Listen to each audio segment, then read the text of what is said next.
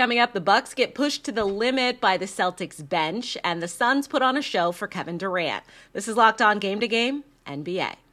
Every game, every team, every angle. Locked On Game to Game, your team every day. Welcome in. You are listening to Locked On Game to Game NBA. Local experts joining us to go over the biggest stories on the hardwood. I'm your host, Kainani Stevens. Thank you so much for making Locked On your first listen every single weekday.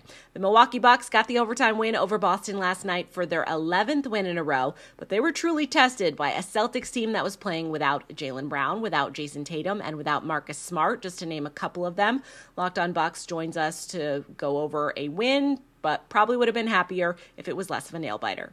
It took an extra five minutes, but the Bucks do pick up the win against the Boston Celtics and extend their winning streak to 11. My name's Kane Pittman. I'm the host of the Locked On Bucks podcast.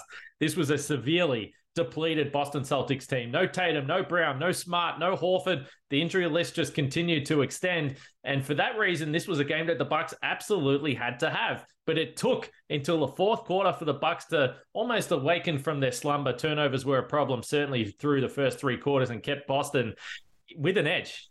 But the Bucks closed it out, and their stars got it done. Giannis was huge with 36 points, 13 rebounds, nine assists. But this was a Jrue Holiday classic: 40 points, five rebounds, seven assists three steals, eight for 12 from three, and he hit some big shots and came up with some big defensive plays when the Bucks needed it. And this was a very important win because the Bucks now tie the season series at one apiece with one game to play. That could really mean something for these two teams at the back end of the season and potential home court in the postseason. KD isn't back on the court just yet, but he was in Phoenix and he got a look at his new squad, easily taking care of the Sacramento Kings. Locked on Suns goes over all of the good stuff post game. With Kevin Durant courtside, the Phoenix Suns play like they barely need him at all. Brendon Kleen coming to you after a Suns win over the Sacramento Kings here at home. The first game in Phoenix since Kevin Durant was traded to the Suns at the deadline last week. He's sitting on the Suns bench. The crowd is going crazy, and the Suns make, frankly, short work of the Sacramento Kings. Devin Booker with a massive game, no three pointers attempted just a vintage Booker performance. Chris Paul getting close to 20 assists, and DeAndre Ayton just beasting inside. Domantas Sabonis, the, the Kings small ball looks just really no match for what the Suns brought. So no Mikal Bridges, no Cam Johnson, obviously no Jay Crowder. They do get a debut from TJ Warren, but KD not even here, and the Suns still make short work of the three seed in the Western Conference. For more on these Suns, listen to Locked On Suns wherever you get podcasts. The Raptors' newest big addition coming through in a big way against Orlando. Locked on Toronto, loving the flashback from Jakob Poeltl. Locked on Magic looks back on the first half of the season for Orlando. Ah, so that's why the Raptors made that trade. Sean Woodley here from Locked On Raptors to break down the Toronto Raptors 123 113 win over the Orlando Magic on Tuesday night in Toronto. The big takeaway from this one Jakob freaking Poeltl doing exactly what he was brought in to do last week under controversial circumstances. Of course, the Raptors were pegged by many to be sellers going into last week's trade deadline. Instead, their only move was to add the former Toronto Raptor and Jakob Poeltl, who they, of course, traded to San Antonio in the Kawhi Leonard trade many moons ago. Yak is back now, though, and he was incredible, showing exactly why the Raptors made the move against the Magic on Tuesday night. 30 points to go along with nine rebounds, two assists, a steal, and six blocks on 15 of 17 shooting is the type of center play the Raptors haven't seen in ages, going all the way back to the days of Marcus Gasol, Serge Ibaka, and before, him, before them, Jonas Valanciunas, Jakob Poeltl, just a great addition, addresses a lot of the Raptors' issues, and helps to make other players on the Raptors better. Fred VanVleet, for example, tonight, 15 assists, most of which came operating as a pick and roll maestro in concert with Jakob Poeltl, the type of pick and roll partner he hasn't had in years in Toronto either. It might be too late for the Raptors to truly salvage this season. They're 28 and 31 going into the All-Star break here. They probably are too far out of it to make a true earnest run at the number 6 seed, but with Jakob Poeltl in tow, they just might have a chance. I'll have more broken down on tomorrow's episode of Locked On Raptors. Be sure to tune in. The Orlando Magic head to the All Star break with a disappointing loss, but that disappointment is empowering. This is Philip Rossman-Reich, the host of Locked On Magic.